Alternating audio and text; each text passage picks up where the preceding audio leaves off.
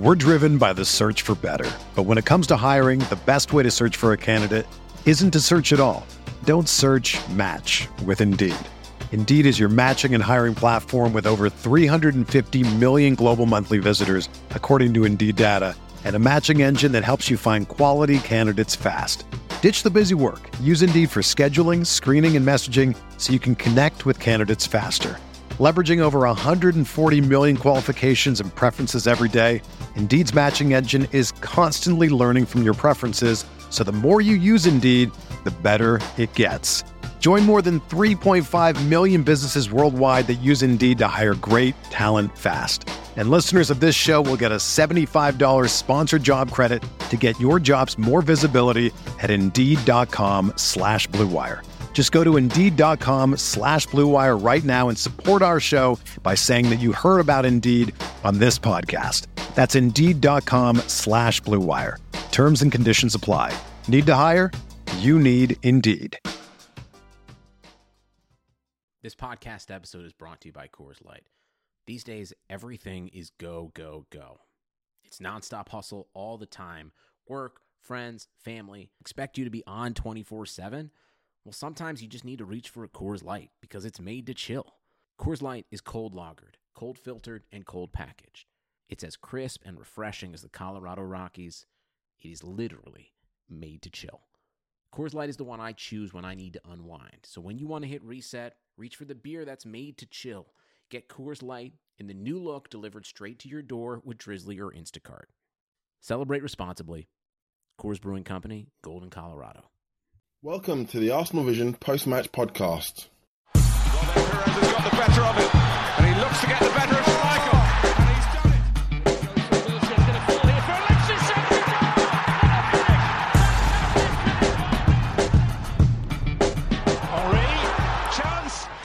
Arsenal win, Giroud and Coquelin injured. We'll cover that and all the other great Arsenal news on this edition of the Arsenal Vision post-match podcast. My name is Elliot Smith, and you can block me on Twitter, Yankee Gunner. Last podcast, we talked about addition by subtraction, and we wished it into existence. We will talk about that with a full boat, a full house, a full group, if you will. Uh, the group includes Tim. You can find him on Twitter at Stillberto. Hello, Tim. Hello there. You can find Paul on Twitter at Pausing in My Pants. Hello, Paul. Woohoo! And you can find the dulcet tones of Clive on Twitter at Clive P AFC. Hello, Clive. Hello, hello. Yeah, that's right. We got it all done. We're good. We're ready to start. So let me explain to you the martini we are about to make. Uh, in this particular uh, vodka martini, I think it is fair to say, the vermouth will be the West Ham game. Okay, the vodka will be the Liverpool match, and maybe a little bit of Thomas Rosicky. We will remember him fondly as he announced his retirement. A player that I think we all had great affection for, uh, and we can maybe wax uh, nostalgic about him a little bit if we get the time. But first, let's start with what was uh, a game of football, uh, if nothing else. Um, it was Arsenal one, West Ham nil. Tim, uh, I know sometimes people on Twitter make fun of people that like bring iPads to the stadium and stuff. Uh, you get a lot of bad press for you know like iPad wanker and stuff like that. How badly did you wish you had an iPad with you so you could like play Candy Crush or read a book or surf the web? Um, actually, I think um, my maybe my expectations have been lowered by uh, three really dull Premier League games in a row. I, I actually, I look, it wasn't a classic to say the least, but I actually think it was the best of the last four games, which tells you how bad um, those other three Premier League games were. Which, to be honest, I, I for the first time in my entire life, I struggled to concentrate during some of those games, and I never get that at football. I'm I'm always absorbed by it. I'm always kind of really, really concentrating and focusing, and and it's only afterwards that it becomes apparent to me that a game is just unbelievably dull. But th- those three really tested me. And I thought this one was ever so slightly better. I mean, the first half was very much the same pattern. Um, I actually quite enjoyed the second half. Um, it wasn't great football, but to be honest, I'm not always entertained by great football. Um, I, I think, like, I, you know, I, I, I mean, can get curl your mustache, Captain Hipster, because like, what the fuck are you talking about? Well, I, I, actually, I think it's, This I guy's think a it's kind of the other way around. isn't he? Here goes Tim showing his new side. Come on. I, I think it's You're a actually the other way around. It's like I, I can get on board with some like when West Ham bought Andy Carroll and Diafra Sakho on and decided to go long ball. I quite enjoyed that. I thought, um, oh, we're one nil up, we're hanging on to something. Andy Carroll's coming on, something's going to happen. Um, he's either going to get sent off or score a goal or something. Um, he's he's actually a very entertaining player, Andy Carroll. He's not particularly technically adept. Well, he can be technically adept actually if you look at some of the goals he scores. But I, I thought there was something there in the last kind of certainly the last third of the game that that actually kind of got my pulse going a little bit, and that's acknowledging it. It wasn't like the quality of the football or the chances, but you know whether it was just like Theo Walcott tripping over his own shadow or Andy Carroll immediately trying to get himself sent off in his first five seconds on the pitch. There, there's actually quite a lot to enjoy in Calamity.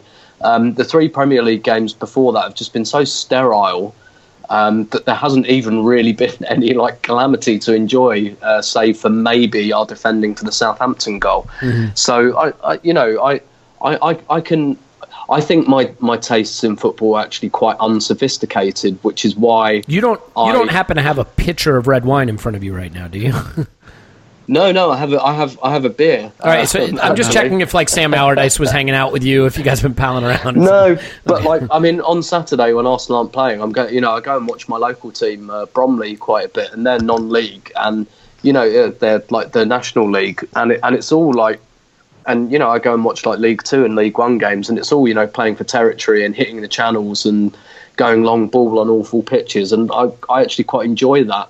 Um, I, I, I, really don't need um, a kind of a technical ballet style masterclass to in, to enjoy a game. Sometimes I, I like it a bit. Uh, I like it a bit dirty. Sometimes, shall we say? Um, so I, I, I kind of definitely not the first half. I, I, was thinking to myself, this might be, this is probably going to be a game where there'll be one chance, um, and it will fall to, it could fall to Chicharito, it could fall to Giroud. Um, it, well, we had two in the end. One fell to Walcott. Kind of one and a half fell to well, two half chances fell to Welbeck. Well, sorry, two big chances fell to Welbeck, which kind of melded into one chance for the most Welbeckian goal ever. Um, it was a classic was, of the genre, I will say. A missed chance well, at a header scuffed off his shin into the yeah, goal. The timeline yeah. was priceless. I mean, you often see things where everybody says the same thing. I've never seen anything like the Welbeck goal. There's like yeah. 4,000 Arsenal supporters going with the the most well. If that guy looked at the timeline to get the the credit he was due from his goal, yeah, heartbroken. He'll be in fucking care after that. But um, one, one thing I'd just say to close my fairly rambling point is yes. I actually thought that this was going to be a really entertaining game, and I'll tell you why I did. Um, I didn't think West Ham would care enough about the result to park the bus. So I thought they'd be, you know, not wide open, but I thought they might give it a bit of a go because ultimately nobody wanted extra time. Neither team is hugely invested in the competition, and you tend to get two types of League Cup game. You get you get the mad games um, because no one really cares, so everyone goes for it.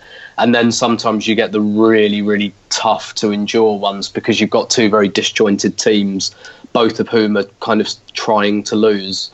And uh, I, I, think this fell mm, probably more towards the, the latter than the former. But um, yeah, I, I, I I felt there was a little bit of tension maybe in the last 20 minutes, which uh, you don't often get in this competition. Yeah, I mean, David Moyes was never going to give you an open, exciting football match, no matter how little the players cared about it. I, I, I, take your point. I'm struggling to agree with it, but I, you know, I look. This is about taste and my taste. Hmm. Um, what, what's the line from from the book? The I, my tastes that became a meme. The one, the sex book. What's the one? My ta- come on, guys. Gray, Fifty Shades of Gray. There's a I, uh, t- ah ah no, you're missing your tits, not taste. No, t- your tits.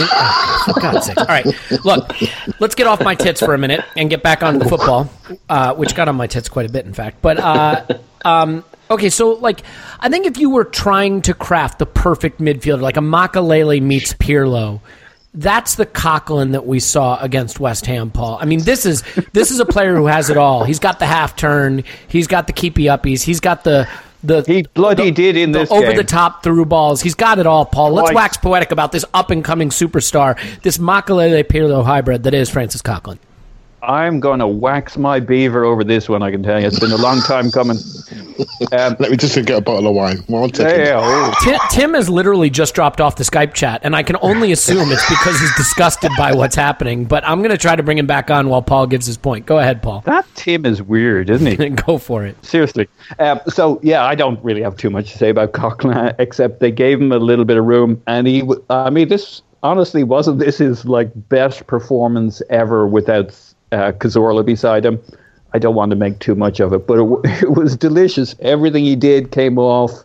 Uh, he had he had vision.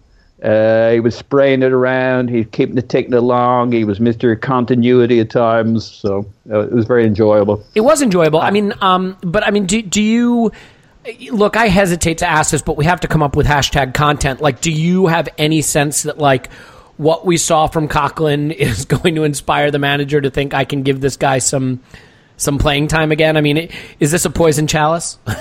Um, for you, perhaps. Um, so, I mean, I don't think it changes anything. Uh, I definitely think the manager will have gone away thinking Francis is in a bit of form, but and and we might need the odd midfielder from time to time, but I don't think it changes any of the fundamentals. I mean, I loved it. I thought he was. I actually thought he was. He was fairly brilliant, but I don't think it changes anything. Yeah, um, I'm going to give you one one more player to talk about just really quickly because we're going to try to move this whole thing along, and I want to save Willock for uh, Clive because he's the only one who knows which Willock it was. But um, you know, Debuchy is a really interesting guy to me because he came in, he was clearly a talented fullback. He got injured. He came back. Then there's the Arnautovic shove. Bellerin comes in. We've covered all this before, but every time I've seen him lately, I can't help but think this is a really, really good player. Now, I am a believer that Hector Bellerin has been just fine, that he's fantastic, that he doesn't need to be sat down, that there's nothing wrong with Bellerin. But there is a growing movement of social media wackos who think that Hector Bellerin is struggling for form and, and maybe that his place shouldn't be assured. What do you think of Debuchy, and is there an argument that he's he's starting to put pressure on Bellerin? Paul, sorry, that's for you. Oh, okay. Uh, no. So I think he's been pretty good. I think the one thing you can see is uh, his pace was never brilliant, but reasonably decent. I think in a Premier Debuchy, League game, yeah. Mhm. yeah, he's going to struggle to get past anybody. Um, and to be any kind of offensive weapon, um, he's going to have to be able to take in him, take take in a man, take on a man, and get a cross in. Now, I think his crossing's pretty decent. Uh, but then we've nobody to put high crosses into, which is what Debuchy could give you. And he's not going to get to the byline and get in low crosses. So, I mean, if if there's an injury, I think he could do a job for a game or two. Uh, but I just I think he's lost something in the legs department. Interesting. So- I see. I, I, he's definitely not a wing back. But if we stick with the back No. four, I mean, he does he add maybe that slightest bit more physicality and, and, and defensive solidity at fullback than maybe we're getting from Bellerin? Yeah, but you could always just use uh, Maitland Niles on the right. So Good God, man, you would play eleven Maitland Niles if you could. Let, let's move on. Cl- uh, Clive, well, I'd play three of them. I'd play Ainsley, I'd play Maitland, and I'd play Niles if I could. hard to argue with that. Um, uh, Clive. So first of all, which Willock was it, and what did you think of him? Uh, is just it Joe Willock? Yeah, he's um Wasn't it Chris? yeah. No, that's the other one. That's the one at Benfica, and Damn then there's it. Matty Willock, the one at Manchester United. Well, I think shit. he's trying to get out of there. so, um, so yeah, this Willock. I, I, full disclosure, as we're all disclosing stuff tonight, we've worked out that Tim is a long ball merchant, and actually that that's basically my coaching strategy. So I'm not going to say anything against that. So, um, so basically. Joe Willock, he's somebody that I've always sort of um, wondered about a little bit there's been a few noises about his contractual situation. Maybe some of the chances he was getting was to get him to sign a contract. I've always been a bit sceptical about him, and I've always compared him to Ainsley Maitland-Niles, who I'm a huge fan of. And I'm thinking you're getting the minutes that Maitland-Niles should be getting in centre midfield. And um, so I've always been a little bit loath to really see the player. And um, but now Maitland-Niles is establishing himself. I had a good look at him um, last night, and um, he's he's his potential in centre midfield is, is is quite striking. I think he's grown physically very very very quickly, and what I saw yesterday was ability to get it, move it, or step his player. And that means he's getting more comfortable physically at the level. So he stepped people, he stepped through people. When he need one touch, he took one touch. When he needed three touches, he took three. We need to he need to do some press resistant play, he did that. And I could potentially for the first time I saw his potential and maybe thinking to myself, hold on a minute here. We've got a situation where you know, Maitland Niles has obviously got the ability to be a defensive midfielder, but this guy's got the ability to be maybe his partner. If you see what I mean? Uh, in, in if you project forward, a number I six, he, a number eight. What are we talking here? A, a number eight, in yeah. my opinion, a number eight. I think. So Niles at six showed, and and Willock at eight.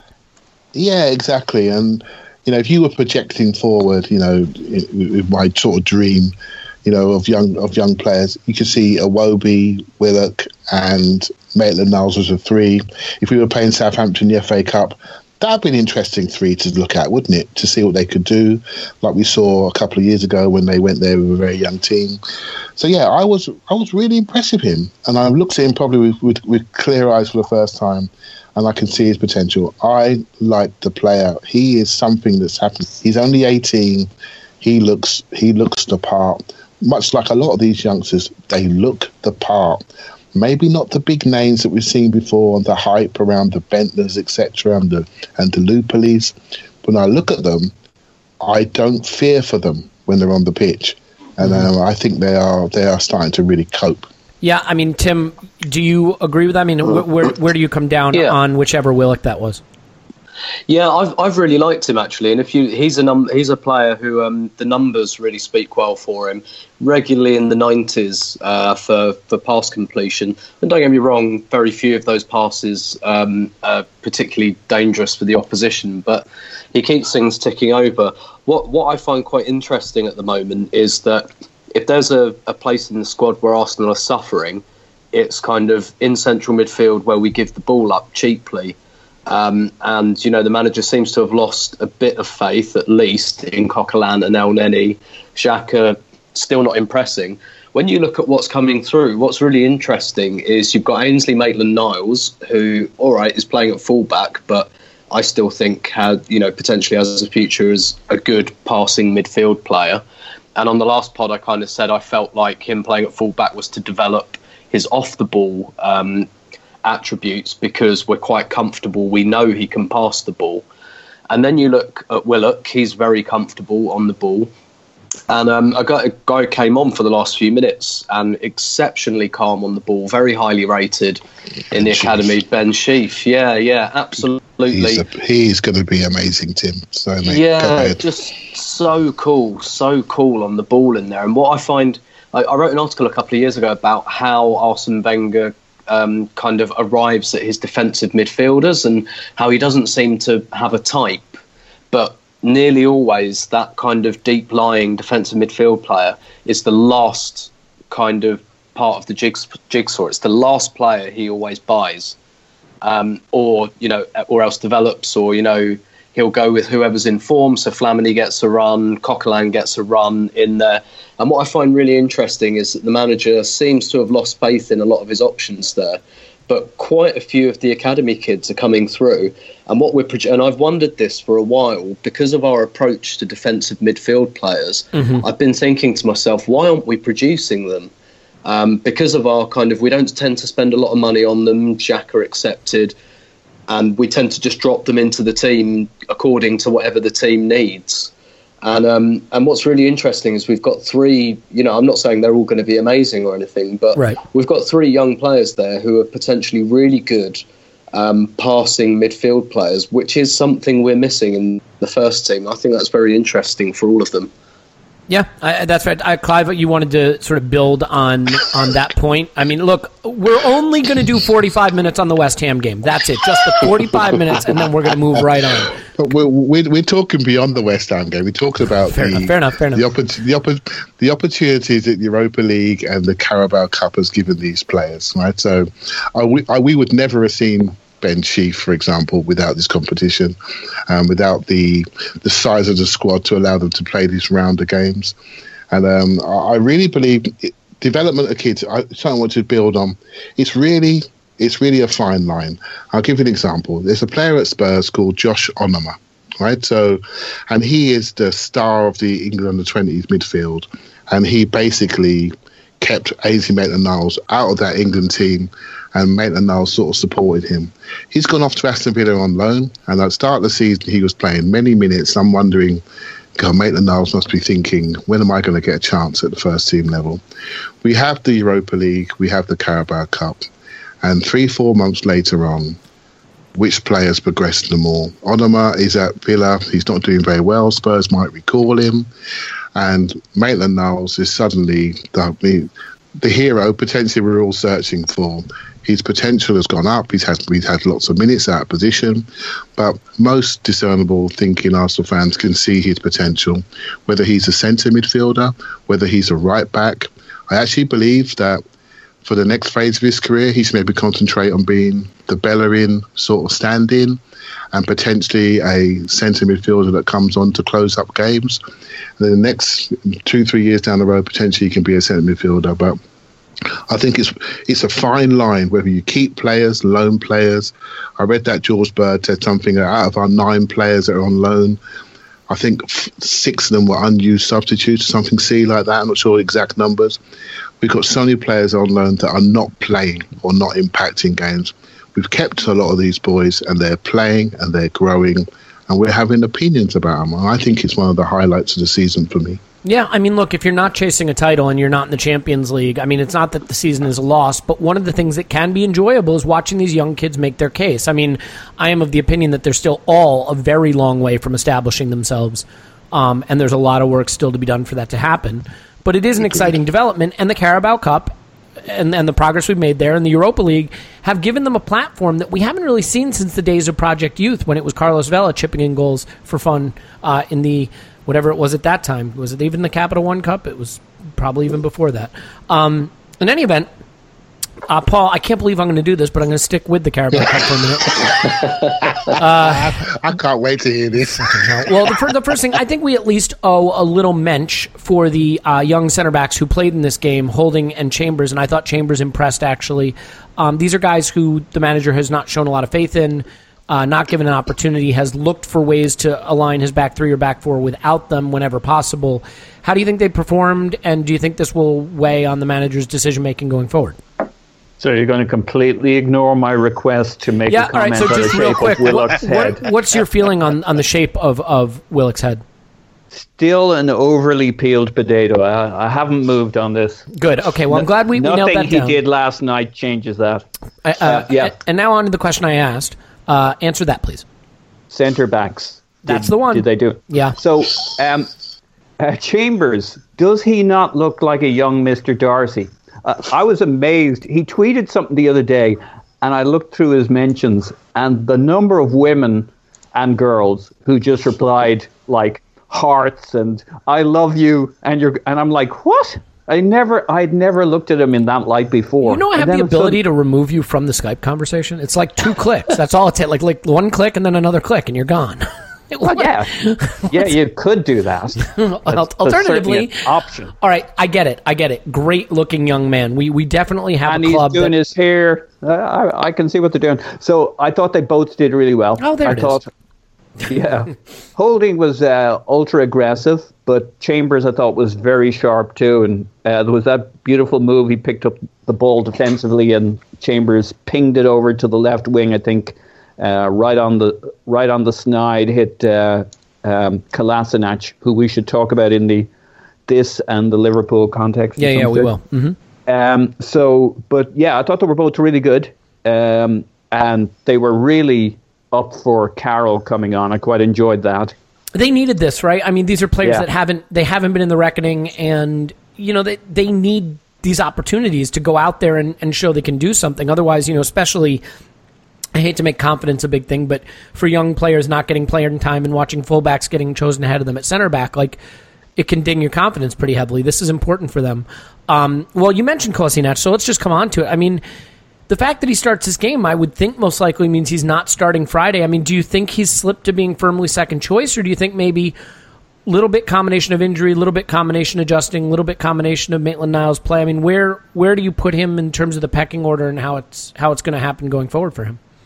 I've uh, yeah, I've absolutely no idea, and I've no idea on the Liverpool game either. So I'm really on this as an ex- a spectator. When Arsene was asked about it, I know you can't read too much into it. I don't think he has a clue what he's going to do for Liverpool, formation wise, uh, player wise, and then to Kolasinac and the left wing. I mean, you you got to come into this thinking that that maybe he did have Maitland Niles in mind for the Liverpool game and Kolasinac in this one. I kind of thought maybe he'd test Kolasinac and, and have him run for 70 minutes, and if it looked like he was in form and he, you know, he's he's had some fitness issues. If it looked like he was going to be useful against Liverpool, he'd take him off after 70. Use this game as a test and say, yeah, yeah, he looks good, but I'm not gonna, I'm not gonna ask for 94 minutes from him because I'm going to, I'm now thinking I'm going to use him against Liverpool. But he played him for the whole game, so that tells you that uh, it's probably going to be fit- Maitland Niles. yeah, I mean, if it's a fitness issue, he wouldn't have run him for 94 minutes with the idea of the Liverpool game in mind. And if it's not a fitness issue, then it's a form issue. So. and I think un- both would be fair. I mean, we had talked on this yeah. pod about his passing dipping. I mean, do you think do you think it was all right in this match? I, I thought it was about as vanilla as it comes, honestly. His performance, yeah. He uh, so Adrian Clarke was quite good. I rewatched this game. The, the fuck's wrong with you, man? This game, I know. so uh, I'm with Tim. I really enjoyed it, and then I made the mistake of watching it a second time. It's it was shite. My God, it was a terrible. Once match. you know that nothing's coming, it's a lot harder to watch it a second time. you know, it's well, like with the first sure. time you're like, the magic is right around the corner. Yeah, yeah. Um, so yeah, go ahead. It was funny when I looked at Twitter and the reaction of the game to the game was like it just stunk, and I'm like, that's I must be re- almost as weird as that Tim fella. I quite enjoyed it. but what you see is, I mean, the game is littered with really good moments, like a you know a pass, and then the next pass is good, and then the third thing just sucks. So there's actually lots of you can look at a lot of the play and the players and get things out of it, but it just sucked as yeah. a game. Yeah. Um, Kolasinac yeah. is fascinating, and maybe it goes back to what what uh, formation we pick, which is also fascinating. The most interesting thing about this game was was the lineup and how it reflected on the Liverpool game. Yeah, and we're going to come on to that when we get into our Liverpool preview. Just as a final thought, and Tim, maybe I'll let you just have a quick word on this. Uh the semifinal in this competition is two legged, and it comes at a time when you can honestly stand not to be playing, you know, twice a week with mm. you know Europa getting ready to come back. That's a, a big competition with a lot of games left to go if we're going to go deep in it, and um, you know the top four chase hopefully still very very much on. Are you of the opinion that sticking with this way of selecting, no matter who we draw, who we're drawn against, is the right path mm. forward for the semifinal? Yeah, I think so. It's it's not a team of kids, is it? It's a team of uh, like fringe first team players, and all of them, uh, pretty much all of them, have played this you know this level of opposition at some point in the first team. So, assuming he's fit again, you know, Giroud, Welbeck, Walcott, Coquelin, Elneny, I, I might you know pick Iwobi instead of Willock, maybe something like that. If Rams is back by then, maybe we can drop Wilshere in, but honestly, yeah, I'd keep pretty much the same team if he's really inclined to. Maybe have some of the the bigger players on the bench, but I I think do that.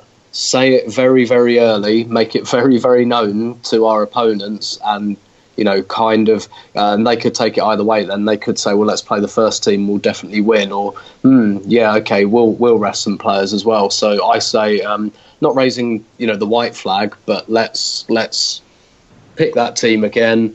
That you know those players, they're probably going to play against Ostersunds as well. They're probably going to play against Nottingham Forest. So, you know they they potentially got like a little run together. I yeah, I say stick with them, and you know certainly for the first leg. It's an interesting season because I mean the the ne- the first FA Cup game we have the two legs of the Carabao Cup we still have, and at least the first leg of Ostersund. That's four more games still for the second team to start, you know, for youth yeah. players to start. This season has provided a tremendous platform, and I think you'd have to say, maybe other than Maitland Niles, it hasn't really accomplished much. Um, although it did accomplish getting Giroud uh, out of the team. In in the in the short term, In the I short term, in the yes, long yes. term, Well- some of those. I, I also think, with regards to the selection policy for the semi-final, you know, we've won three FA Cups in four years now. We're not as desperate for that trophy. a Maybe if we point, were still yeah. on the trophy drought, I'd say no. Let's let's go all in for this. But you know, we, we've won a couple of cups now. I don't think we need to throw everything in on this. Absolutely, and you know I should have also added Jack Wilshere getting all the playing time he did early in the season. I think has only helped with us needing to use him now. So there have been benefits, and and uh, you know it, it will be interesting to see what he does. I think he'll stick with this selection that you know uh, uh, approach that he has. Real quick with respect to, am I interrupting someone? Is someone like using a shortwave radio or trying to send No. Morse code messages? No, No, okay, no. Okay. Uh, if you are, whoever you are, who's either on a, on their speakerphone or, can we listen in? Is, some, is someone on hold, like trying to pay their cable bill? No one. No, okay. no. Okay. Um, you know, it's fine. The, the listener is curious. The listener is curious. Um, so, uh, just as a last thought here, so Giroud does pick up an injury in Clive. I mean, I we kind of discussed on the last pod that you uh, chose not to be on because you you uh, I, I don't know needed needed a rest or you're just weak mentally. Um, A bit like Kolasinac. Jaded. I just need a bit of rest to freshen me jaded. up. It's fine. Um, but we had talked about addi- addition by subtraction, and uh, I, it's probably not the ideal time of season for any subtraction. But who's who's the beneficiary from this? Is it Lacazette getting more minutes? Is it Theo or Danny Welbeck? I mean, what is the knock-on effect of Giroud missing for a little while? I got to be honest with you. My my initial emotion was I'm not devastated by that injury. Yeah, no, I didn't cry a lot of tears over it. Yeah. Yeah, I'm not devastated. Not because I don't like him. Just I just think we flip from one style to the other, and they're too they're too far apart. It does nothing for us, right? So we have to adjust too much to it, and um, so that player's not there. Yes, it puts a lot of pressure on Danny Welbeck, but I think he looked fitter versus West Ham. For I think he's been nursed back gently, and he looks fitter. Theo is- is an enigma. I can't work him out. I don't know what he is. He can't even stand up at the moment. When he gets when he gets angry, then we, we might see the player. But I've got a funny feeling we might see that player in, in an Everton shirt. So let's see what happens there. So, and I've been concerned about our our, our forwards because we are heavily reliant on Alexis and he's not doing it, and we're missing him away from home, where I think he's really effective when he goes into other people's grounds. Danny Welbeck, no one can bet on him. No one knows what he's going to do.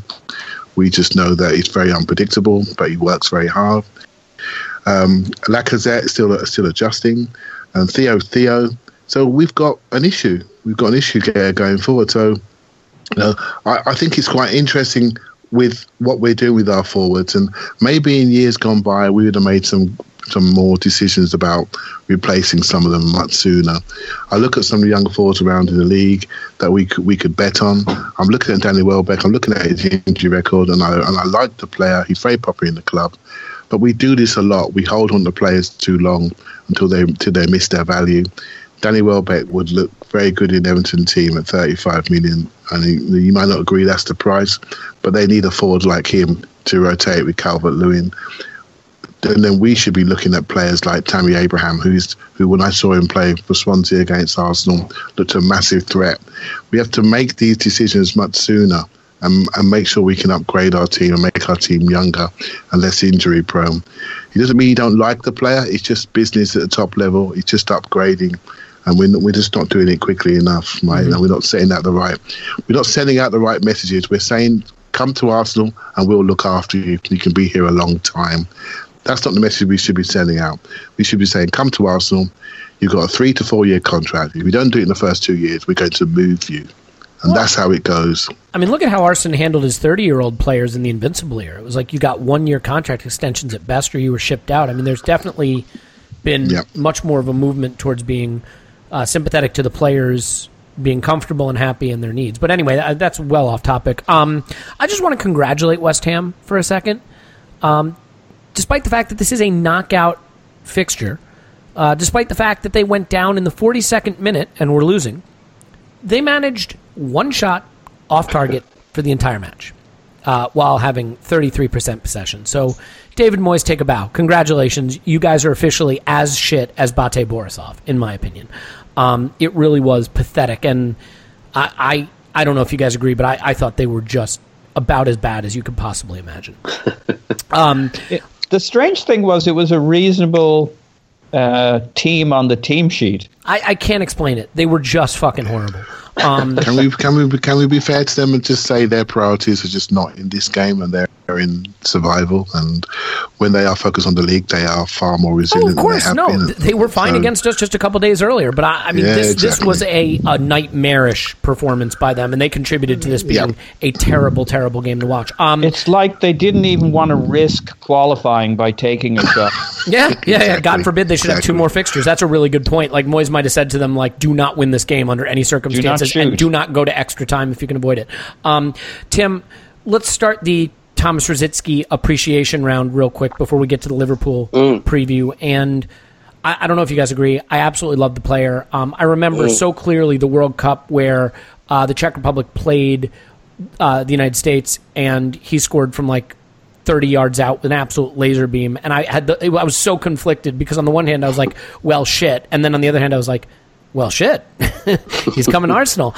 Um, a player whose career was absolutely wrecked by injury uh, but at the height of his powers, I mean, you can tell how great he was by how loved he is and respected he is mm. by great players. I think he was Mesut Ozil's idol or something like that.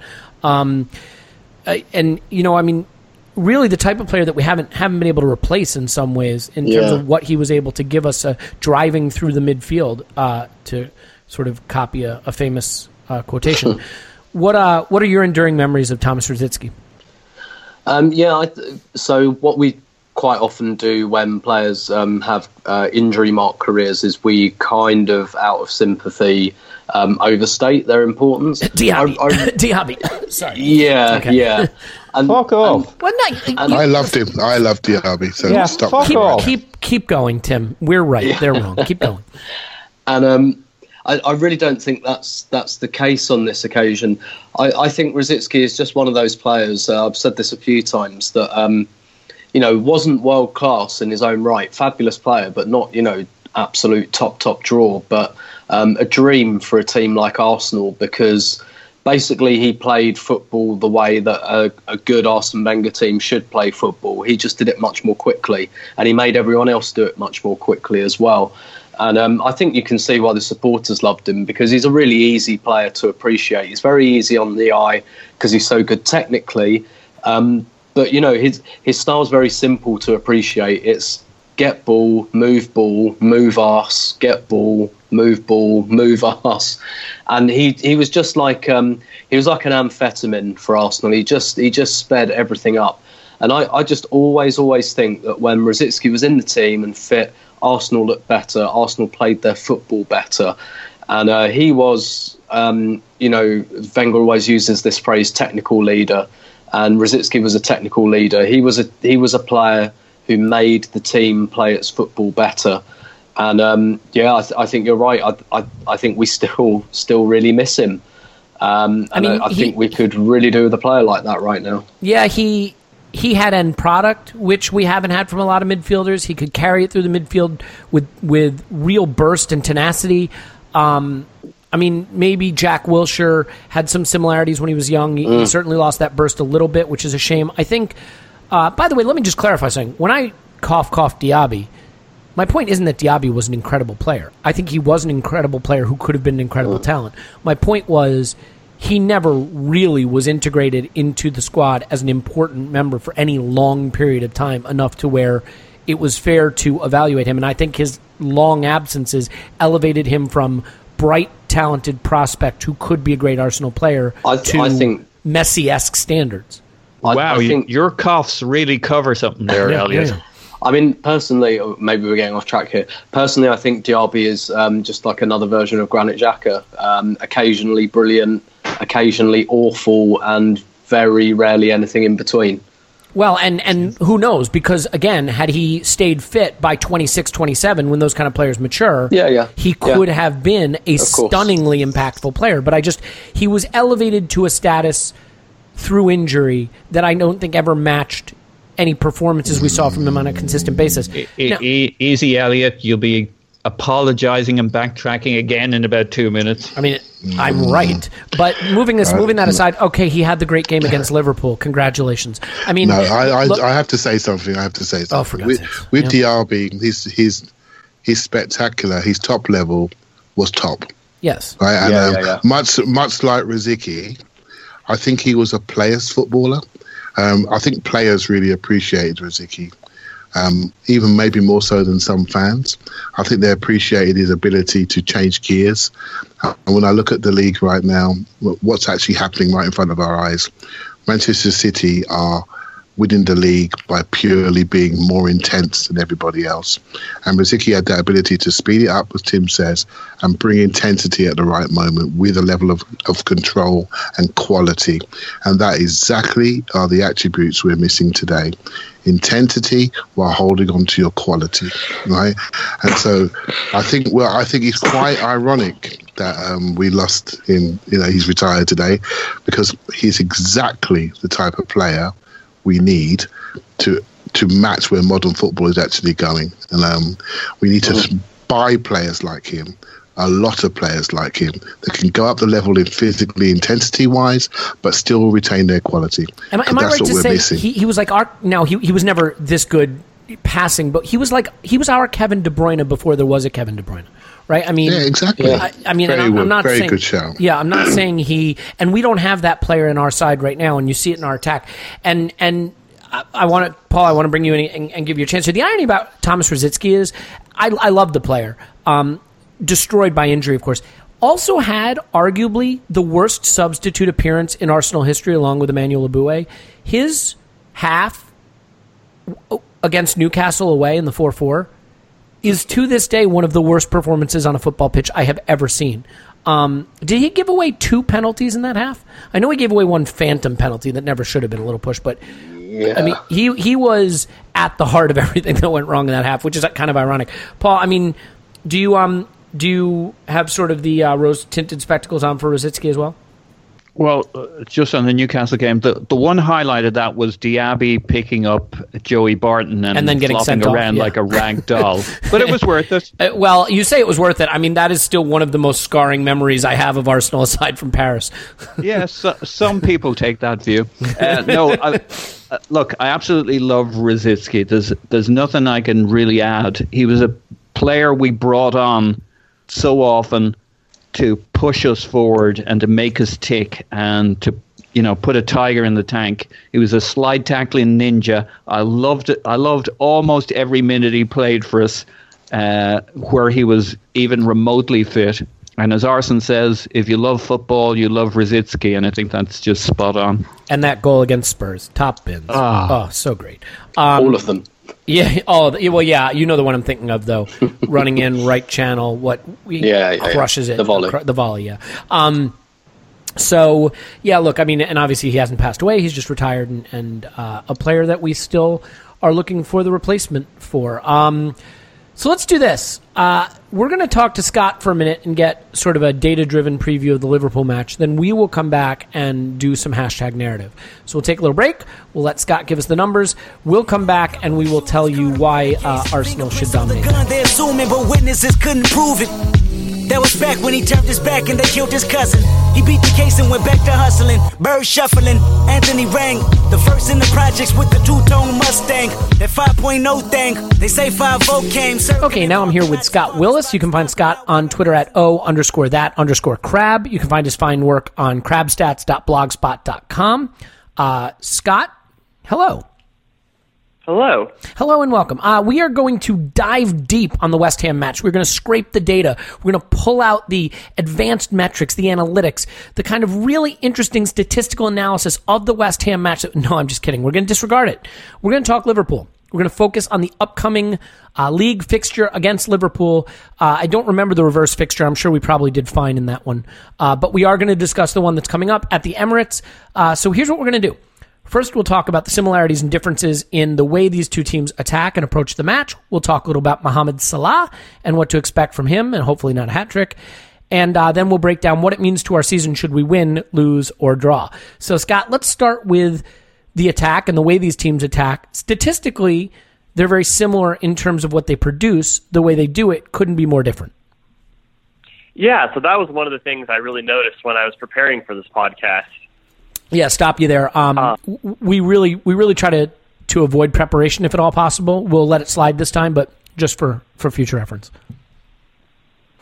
Yeah, so I was really struck by the amount that Liverpool and Arsenal are essentially the, the same, producing the same results on offense. So if you look at the XG, both of them are just over two um, XG per match. They produce 18 shots per match and about two and a half big chances per match, which is pretty crazy um, in that they couldn't be more different in the way that the two teams go about creating.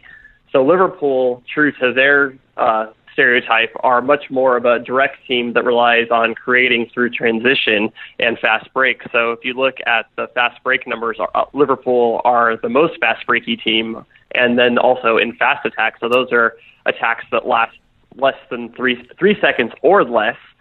They are also towards the top of that while Arsenal are much more of a, a walk the ball into the net kind of a team, as long as Granit Xhaka is not shooting from long distance and rely a lot more on creating through through balls and creating those final killer passes after multi pass moves. Yeah, I, and I, I think that that sounds right. You'd be surprised, by the way, just how much you can accomplish in three seconds or less. But uh, moving on. So, yeah, I mean, obviously, the reason for the fast attack from Liverpool is probably what we suspect, which is that they are pressing, they're getting the ball off the opposition, and they're transitioning. So, um, one of the ways you measure uh, the intensity of a press is the number of passes the opposition makes before there's a defensive action, right? So, if you can play 25 passes before a team tries a tackle or an interception or something like that, obviously they're not pressing you very hard. But when you get around the seven or eight passes range, that's kind of an intense press that we see, you know, at the top end of the pressing teams in the league. So, what are you seeing in terms of Liverpool's pressing numbers, and where is that press most commonly taking place? So yeah, when I was actually looking at the, the passes per defensive action, I was a little bit surprised to see that Liverpool ranked third at 10 passes per defensive action um, allowed. But then when I was looking a little bit further into the reasons behind, a lot of that is driven by the Manchester City match where they were down to 10 men and Manchester City passed them to death. And then also a few of the matches where they got their early lead and then they were able to back off of their press, taking out some of those outlier matches. It's a lot more typical between the seven and a half to eight range, which would be what you would expect from a high pressing team. The other thing that was surprising, or maybe less surprising, is where they go. They are much more like Manchester City than they are Spurs in that they like to press further up the pitch into the final, their final third, or the or the team that's in possession defensive third. So they look to press the center backs and uh, the deep midfielders to really um, create there. Um, while they still press high in midfield, they aren't nearly as high as what um, Spurs are in the mi- middle third of the pitch. That is interesting. Now, so that that leads me to sort of a question because, all right, so they're pressing way up the pitch, which means it's hard to play out. It's hard to get out. Your out ball is probably going to be long, and those are lower percentage balls. Um, you're also asking the out ball, trip, tricky out balls to be played by players who are less skillful at passing, right? A center back instead of a midfielder, for example. Um, so they're doing that press deep, and we have killed ourselves, shot ourselves in both feet, the head, the, the groin, the chest, anywhere we can with sloppy passes in, in our defensive third, whether it's Xhaka, whether it's Mustafi, whether it's Koscielny. We've seen a lot of those kinds of passes this season that have cost us. So obviously, it's it's in, uh, a scary proposition to be pressed in those areas of the pitch. But my hypothesis would be if they're putting a lot of emphasis that far up the pitch that behind that press, there's vulnerability. And so I think it's interesting. They're not conceding a lot of opportunities to the opposition, but the opportunities they concede are very high quality, aren't they? They are. So, yeah, Liverpool, their defensive strategy seems to be to suppress shots as much as possible. So they are just behind Manchester City, allowing just seven shots per game, um, while Arsenal um, rely a lot more on focusing on preventing high quality shots are allowing just over nine shots per game. But when you look at where the shots take place and then the quality of the shots, that's where they, the two teams actually converge. So um, Liverpool are allowing uh, one and a half big chances per game, while Arsenal are just over 1.2 big chances per game. And then if you look at shots in the danger zone, so that's again the six yard box plus the center of the 18 yard box, um, Arsenal are at 3.6 big sh- danger zone shots allowed, and Ars- uh, Liverpool 3.4. So while Liverpool are suppressing shots, they are giving up higher quality shots. They are actually tied for the worst XG per shot allowed with Stoke City. And you don't want to be tied with Stoke City on defense right now because they Hey. have the, the worst defensive record.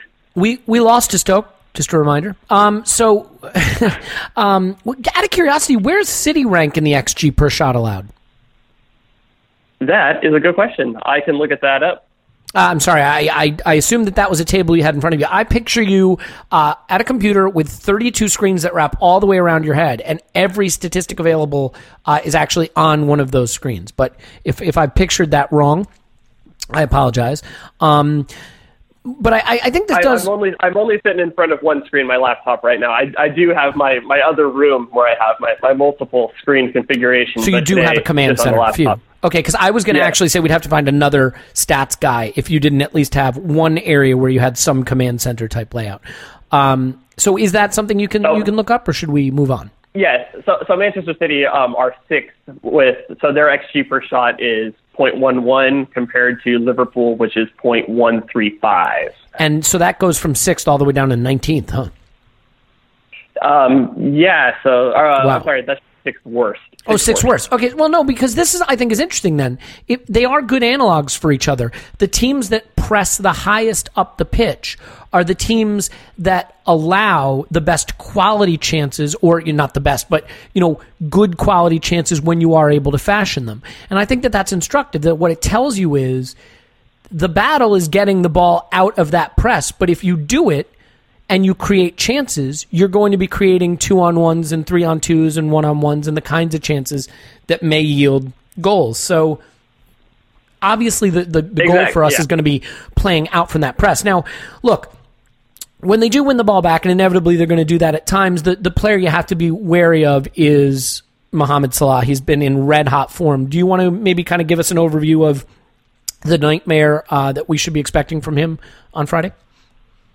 Um, yeah, so I mean, he's been probably the, the signing of the, the summer. Um, so I have him ranked second in XG total.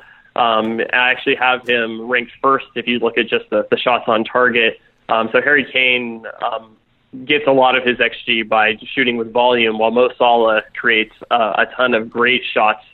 Um, right now, it's mostly focused in the danger zone in that right wide box. Um, and if you look at the actual shot chart, which I will include um, on Twitter um, either today, tomorrow, maybe in my match preview that I'll put on the short fuse, um, this is definitely something to, to keep an eye on. So he's at 9.6 xG, um, with almost all of that coming from the danger zone and big chances. Yeah, that's really, really scary. And I guess what it begs the question is are we going to revert to a back three now that Mustafi is available and have, you know, the combination of what I presume will be Maitland Niles and um, and Koscielny Nacho Monreal. or Nacho Monreal, Oh, pardon me, yeah, yeah. bracketing him, um, and I assume Maitland Niles because Kolasinac started and played against West Ham in the Carabao Cup, but like that that is going to be the real trick is is how we shut him down, and I think those spaces, those channels, have been a problem for us this season, haven't they? I mean, I, I think if you look at where we're allowing chances, you know that that have been problematic for us, they're probably coming from those players that run the channels. Yeah, and I think that is definitely um, something to, to keep an eye on, especially with maybe Phil Coutinho um, creating those chances. And I, I'm concerned by their, their speed that they are going to have um, against our, our wide center backs, that that could definitely be an issue because that is where the vulnerabilities are in the back three is between the the wing back and those uh, wide full or wide center backs where you have to, to pull them away from their goal. And that's something that between Salah, Firmino, and uh, I'm blanking on the the other guy's Mane? name. Yes, that they can just absolutely uh, terrorize a back a defensive line there. The the one thing I will say is, I mean, if we are playing long, the, the good news is you're not going to beat Hector Bellerin and Maitland Niles for pace, most likely. I mean, as long as they're not needing to push up as much to, to get involved in the attack, if we're playing longer, uh, you know, and not swinging the ball side to side on the edge of their final third. hopefully they will be in position where their recovery pace is more than enough to keep up. Now, whether they can handle the trickiness and dribbliness of them is another another matter altogether. Um, so then let, let's come on to the ramifications of the match, and and this is what I think is really fascinating because I am a firm believer that we are uh, in the race and a favorite in the race for top four. I think that most of the statistical stuff that I've looked at, the underlying metrics suggest we are solidly uh, a top four candidate, uh, if not favorite. But in terms of what your uh, model predicts in terms of the outcome from this game, and then what would those outcomes mean for our season, I'm really curious to hear how you have uh, how it shows up. Um, yeah, so um, one thing that I actually noticed, uh, another thing while I was preparing, which I know I'll, I'll try to do less tisk time, tisk is is that uh, Arsenal and Liverpool are almost mirror um, images of each other um, in the home road splits. So Arsenal at home are solidly the second best team in the league behind Manchester City, who are the best at both home and away. They are just the best team, period. Um, but Arsenal, um, they came out as a, a 136 um, on my team rankings, so that's 36% better than league average um, at home compared to the road, where they are only 18% better than league average. Um, and Liverpool are almost the exact opposite, where they rank at 131 on the road and only 118 at home. So that's actually going to be pretty interesting. So when we compare the um, at home and a road, they're both playing at their, their most advantageous um, spot. Um, so this is a, a very evenly matched one, but Arsenal are going to be slight favorites according to my model. So I have them with a, a 43.7% chance of a win, a 20% chance of a draw, and a 36.2% chance of a Liverpool win. Um, the other thing that came out of this is that there are going to be goals scored. Um, a nil-nil um, happened just 1% of the time in my model um, simulations, and both teams possibly scoring as many as four goals um, happened more often. I'm curious. Have Arsenal and Liverpool ever been involved in a game where both teams scored four goals? Let's ask Andre Arshavin I- I- about that when we have time. Um, okay, so then, all right. Well, let's say we win, or we draw, or we lose. I suspect one of those things will happen. Um, you know, I would be willing to stake a lot of money. In fact, that one of those things will happen. Uh, what does it mean in terms of our top four projections? Um, so before the match, let's just um, set our baseline here. So I have Liverpool as the, the favorite of the, the three teams chasing for that final four spot. So um, Manchester City have top four locked up, which is unsurprising. They pretty much have the, the title locked up. Um, and then it's Manchester United and Chelsea just above them. Um, so Manchester United, I have them 88% chance to, to get into the top four. Chelsea at 77% chance. Uh, Liverpool at 70%. Arsenal at 40% and Tottenham at 37%. Wow, so, we've really dipped since I are- looked at it. These last few results have really cost us. They certainly have, yeah. Those couple of draws that we had, um, and then you know Manchester United losing that match, that was a dropped quite a few of the the expected points. So things are very tight, um, and this match can definitely swing things pretty good. So Arsenal can go from um, about a a 40% chance all the way up to a 55% chance of uh, top four with a win here, and that'll knock Liverpool down to about even, so they'd be at 58%. And that would also push um, Tottenham down to um, actually they would actually gain a little bit, um, gaining a, po- a possible chance of getting ahead Liverpool also, um, depending on how their results go this weekend. Um, a loss could really hurt Arsenal. Um, that one would, could drop their chances of top four down to 30% and pretty much solidify Liverpool as um, that third or that fourth favorite. Did you say 30%? yeah, so really losing Wow. can really, really um, affect the match. So because I do have them as favorites to win this match, so they are defending, I believe. Uh, let's see, it's uh, 1.5 um, expected points for this match. So For losing Arsenal. that 1.5, Okay, yeah. yes. Um, and a Um, draw doesn't really hurt things. That basically keeps the status quo um, as is. Um, so yeah, the other thing that hurts is that you know, we have to make up uh, the goal difference that, that Liverpool has, and this is the thing with Tottenham. They have a better goal difference too. So it's not just that Arsenal needs to get the points. If they are level on points, they need to make up that goal difference, which is a, a pretty hill to climb back from. Yeah. Well, so I mean, it's a big match, and I mean, based on what you just said, you know, I think there are a lot of calculations that would have to change. I mean, if we were to lose this match and drop down to 30% chance of top four, then you start to say, is January a time to start rebooting the squad already? You know, should we be focusing just on the Europa League? Where do we go from there? It'd be interesting. Um, but more than anything, I just think it's a great chance to fill our pants. Um, you know, be nervous as hell, bite our fingernails off, watch from behind the couch, or if you're uh, unfortunate enough to have to be at the stadium, uh, cover your eyes because it's going to be a stressful one. But we owe them one. I mean, they really, really embarrassed us uh, last time, so hopefully we can do the same to them. Scott, unless you have anything else for this time, I think we can sign off and look forward to finding out how it went and hearing from you uh, what went right or what went wrong uh, after the match.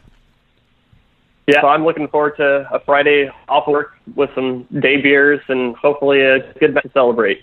Yeah, yeah, yeah, yeah. There will definitely need to be some alcohol consumed uh, the middle of the day on Friday. In any event, uh, Scott's on Twitter at O underscore that underscore crab. You can find his great work at crabstats.blogspot.com. And Scott, as always, we really appreciate you taking the time, and we'll talk to you after the match. Awesome. Thanks, Elliot. Cheers. Three piece special with his name on his shirt pocket. Cross the street from the projects. Anthony Plant the Rabbit. Stuck up the place before back in 84. That's when affiliation was really eight years of war. So many relatives telling us, selling us, devilish work, scaling us, crime, intelligent. Okay, we're back.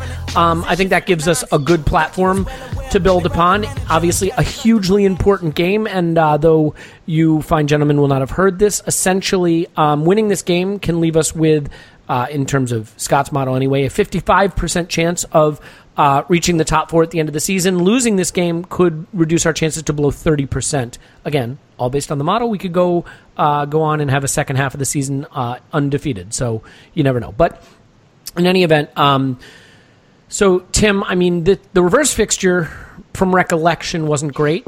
Um, but it was also something of an anomaly. I mean, this is back when we were playing Oxlade Chamberlain at wingback, when you know the team wasn't settled, players were still being integrated. Uh, I was going to say we're more settled this time, but perhaps we're not. And is this the danger? Arsene Wenger doesn't always seem at his best when he has to tinker and when he doesn't know his best eleven, when he doesn't know the formation he wants to play. Um, does he have to, for this match at least, kind of go back to his safe, what's been his safe space this season, which is back three, the first eleven as we know it, minus maybe uh, you know Ramsey being out for Wilshere or Wilby. I mean, is that what he needs to do, or is he going to tinker? Is he going to stick with the back four? Where, where do you think he goes with this? I've, do you know? I've got absolutely no idea. Same. And every ev- every time I think, yeah, we probably should go to the back three at least to try and match up, you know, Liverpool's front three and have the wing backs there to to support that. But then every time I think of that, I think, oh yeah, but we haven't got Ramsey, so that means, you know, who who the hell do we play in midfield? Um, you know, we've had to change the whole formation because Ramsey's come out. And uh, you know, do we play Coquelin or Elneny there? Like, what do I? You know, I, I really don't know. I don't. I, I have I have to ask. Do you think we've changed the whole formation because Ramsey's come out? I think that's a big part of it. What yes. about Mustafi? Not- not it's got to be Must- it's got to be Mustafi too. yeah, right? and that that comes into it as well, and the fact that he doesn't trust Per anymore. But I, I think the biggest part of it was probably about protecting Jack a little bit. Um, and maybe what he's seen from Wilshere the last couple of games, maybe he'll think, oh, do you know what? Maybe, maybe he doesn't really need um, that type of protection, and that could be a decision he makes. But honestly, I've got no idea. I, I mean, I think he's not going to play Kolasinac for the reasons already discussed, and that kind of makes me think he'll go to a back four because I, I think he he hasn't played Monreal left wing back for quite a long time now and I'm not sure he'll go for Maitland Niles. He seems to prefer Maitland, Maitland Niles at left back compared to left wing back, um, which, which is quite you, know which is quite strange. Europa League but- aside, I mean, he did play left wing back the entire Europa League. I wouldn't say he But- lit the world on fire there. Yeah, yeah, he's he's looked. Maybe it's just because he's been around better players, but he has looked much better um, at left back compared to left wing back. And I think the thing is, one of the things Southampton really traded on was that confusion between the left wing back and the left centre half, and the right wing back and the right centre half, and who picks up who. And um, and that can that can confuse things. Whereas if you're the left back, and you know Wenger's been talking a lot about how good Maitland Niles is one on one, and if you're the left back, you know right, um, Salah, that's my job. I know that's my job. I know wherever he goes, I've I've got to be there. Um, there's no confusion about who picks him up. Um, so you know he he might. I, I suppose I've talked myself there into thinking that he's going to stick with the back four just because. Um, yeah, just because he had he you know he didn't involve Maitland Niles at all on on Tuesday, which suggests that he plans to involve him on on Friday, and I can't see it, him involving him anywhere other than than than left back. But then, like you say, Mustafi's come back in, so you know Mustafi, Koscielny, and Monreal are all available. So so then what does he do? Um, I've got no idea. I, am pretty certain that the front three will be Alexis Ozil and Lacazette. Um, you know, Xhaka will play, Bellerin will play. I think Koscielny and Monreal will play. Um, so I suppose it's kind of between Mustafi and Maitland Niles, and that's a massive question because that completely changes the formation either way. So I'm I'm intrigued because I haven't got a clue. One thing that I, I think is really interesting is, and we've all observed, Ozil's been dropping deeper in the back four, he, or at least he mm. did against Newcastle, and he's very very safe with the ball, and he's very good at starting those counterattacks. Um, Liverpool are going to press way up the pitch we cannot afford to turn it over there, and we need to turn our possession into really quick attacks up the pitch, similar to what we did against Spurs. Does he play the back four and tell Ozil to drop in a little deeper like he was against Newcastle to collect the ball off the back four and be the one taking more of that responsibility instead of Xhaka, who is maybe more of a liability in that respect? I mean, Xhaka plays great long balls, but he's slow to get the ball out of his feet. I'd be curious to see. I mean, Paul, do you have a do you have an inclination into whether you think he will go back three or back four, and and who he'll pick? Yeah, no, I have no idea. I'm more interested to hear what Clive has to say. Well, I have a I specific agree. question for Clive. Yeah, so I've got that. one. Yeah, so uh, I, I, want I mean, that question. no, no, you can't yeah, talk. About, you I'll can't give, talk about anything I'll, but what I ask you. Just like I'll always. give you most of this, Clive. No, I, I'm persuaded kind of by Tim's logic. Uh, I think it's very clear uh, Arsenal's talked in the past about you know you go to bed the night before pretty much and you're still working on what you're going to do and I think it's never truer than this situation. He's got some big decisions to make. Uh, there's going to be a lot of pressure on our midfield to cover the back. I, d- I do think Monreal and Ainsley Maitland Niles Niles will make a good pairing against Salah either way, uh, whether it's a back three or a back four. Uh, I'd feel but, a lot safer you know, with one extra guy, one extra guy bracketing him. Yeah, and, and so the big question is, who? What's he do about midfield? Does he play more conservatively? Does he put in Coquelin? Does he put in? But but he wants to be attacking at home, so I have no idea what he's going to do. Clive. Yeah, I, I, I mean the one thing I'll say about putting in Coquelin, this would be a game where where I could almost see it only in the sense that I don't think that this is a game where you need to have a lot of midfield possession. I think this is a game where you have to get it into the attacking third as quickly as possible and let those players exploit the space.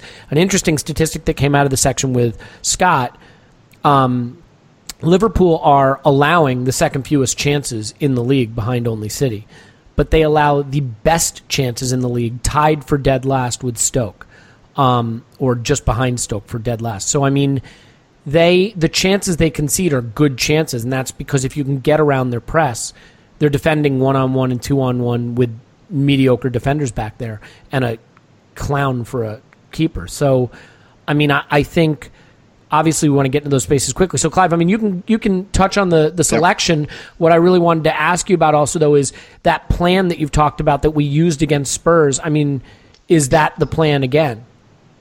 That's what I'd like to see. And the reason why Liverpool give up the, the best chances is because if you play in the right areas, they're rubbish. Right? Their back five is rubbish. All of them. And if you play in those areas, you're going to beat them. What they do very, very well is they, they set a tone early, they set a ten, intensity level early, they set a pace early, and they, they have it's almost like cat and mouse. We're going to play in areas we want to play, and you've got to decide, well, we want to play in areas we want to play. They don't want the ball anywhere near their back four. And so they force us, they force teams into areas. So um, we've got to be bold, give it to them, and, and, and do what we did against Spurs. On the day, um, um, from a team selection perspective, I mean, I think Coquelin's got a chance. I know he came off. He wasn't injured. He had cramp. So um, I, I, think he's got a chance. And the reason why I think he's got a chance, this game, and the reason why we're so concerned about this game is that we know Liverpool are faster than us. We know that. We know they play at a higher pace than us. Whatever you say about Coquelin, he can get to a level.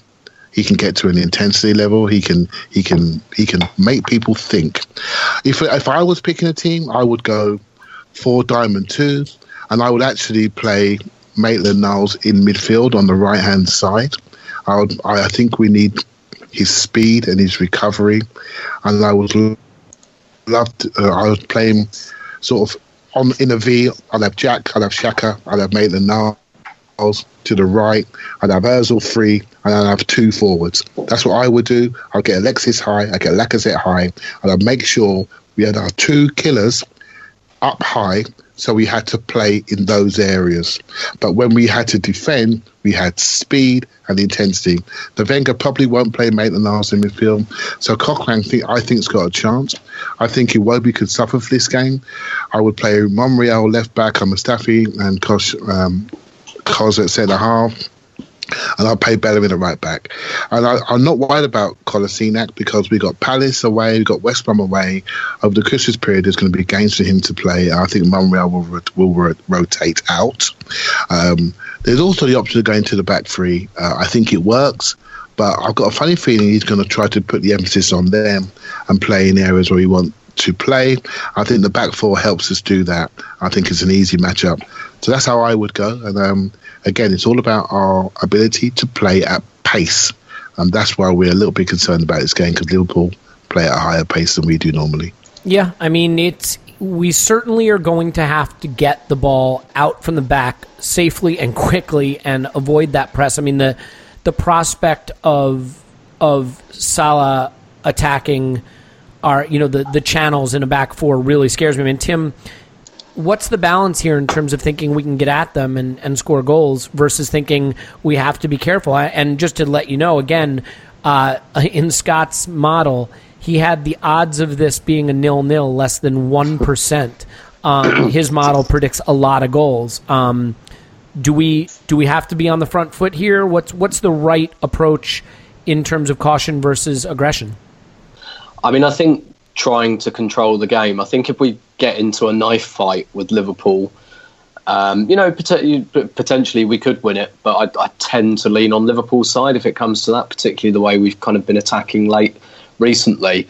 Um, I, it sounds kind of a bit dull and boring, but just kind of trying to control the game a bit through possession, so it doesn't become an up and down basketball uh, type type encounter. So having and you know, may, maybe that's what the last couple of games have been about: getting um, you know Maitland Niles at left back and Xhaka and Iwobi and Wilshere and Özil all in the team, like guys who don't really give the ball up, because that has been a big problem. Well, apart from Xhaka, um, because that has been a really, really big problem this season, and we absolutely cannot do that.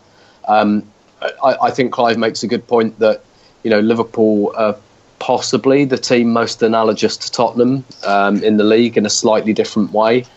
Um, and if we if we are as on it as we were against Spurs, both in an attacking sense, but against Spurs we didn't really make any stupid mistakes um, in passing the ball out. You know, Mustafi and Xhaka were were on their game um, in terms of in terms of building uh, possession.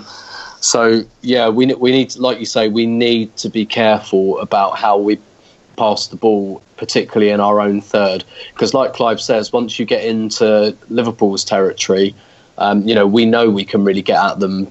Um, although Liverpool's defensive record has improved recently, I, I still think that Alexis Özil and Lacazette would give them something that they couldn't handle. Um, so we'll we'll see, but it's it's it's always like this in big games. You've just got to be, you know, you've got to hold your nerve and not make silly errors. Um, and the team that does that the best will will probably be the team that wins.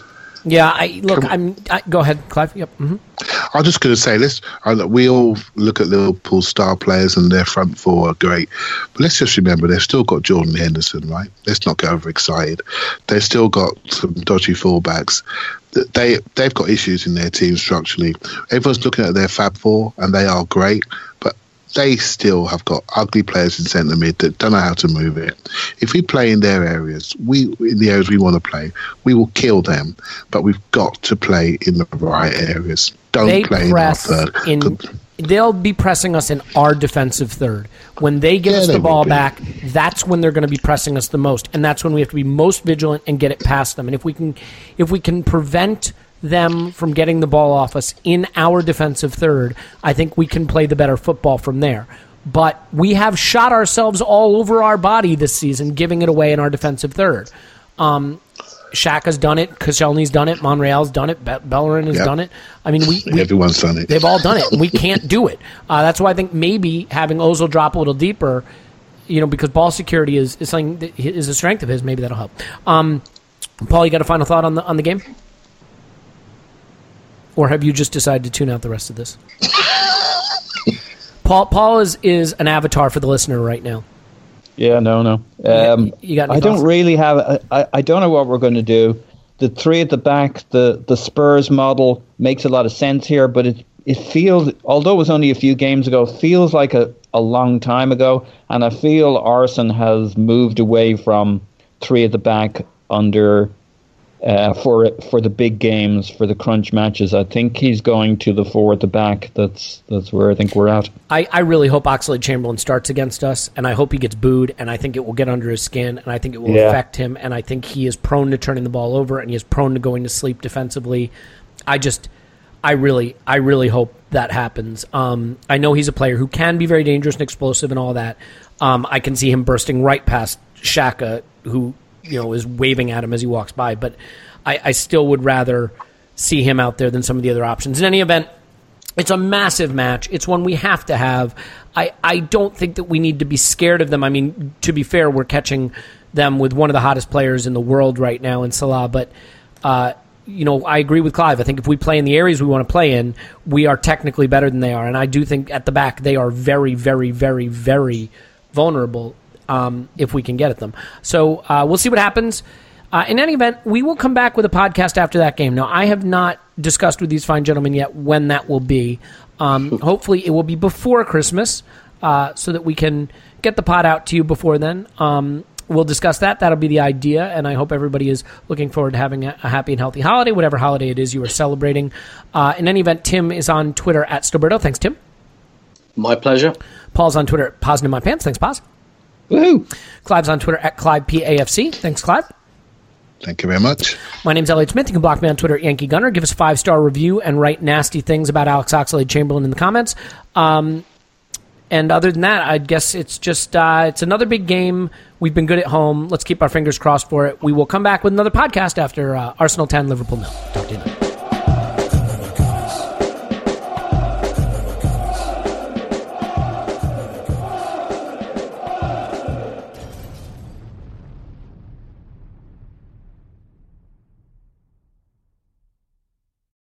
The headlines remind us daily the world is a dangerous place. The elites in charge say everything's fine, stop noticing. But you know better. And your gut knows that time is short to prepare for a world that is four missed meals away from chaos. My Patriot Supply has helped over 3 million families become more self reliant and is the company Americans trust to prepare. Go to mypatriotsupply.com and secure their best selling three month emergency food kits. Each contain delicious breakfasts, lunches, and dinners, averaging over 2,000 calories per day. Secure at least one food kit for each family member. For a limited time, save $200 plus get free shipping on all their Ready Hour three month emergency food kits. You're not ready if it's not Ready Hour Foods. My Patriot Supply also has solar power generators, water filtration units, biomass stoves, heirloom seeds, and critical survival gear. Shop mypatriotsupply.com today. mypatriotsupply.com.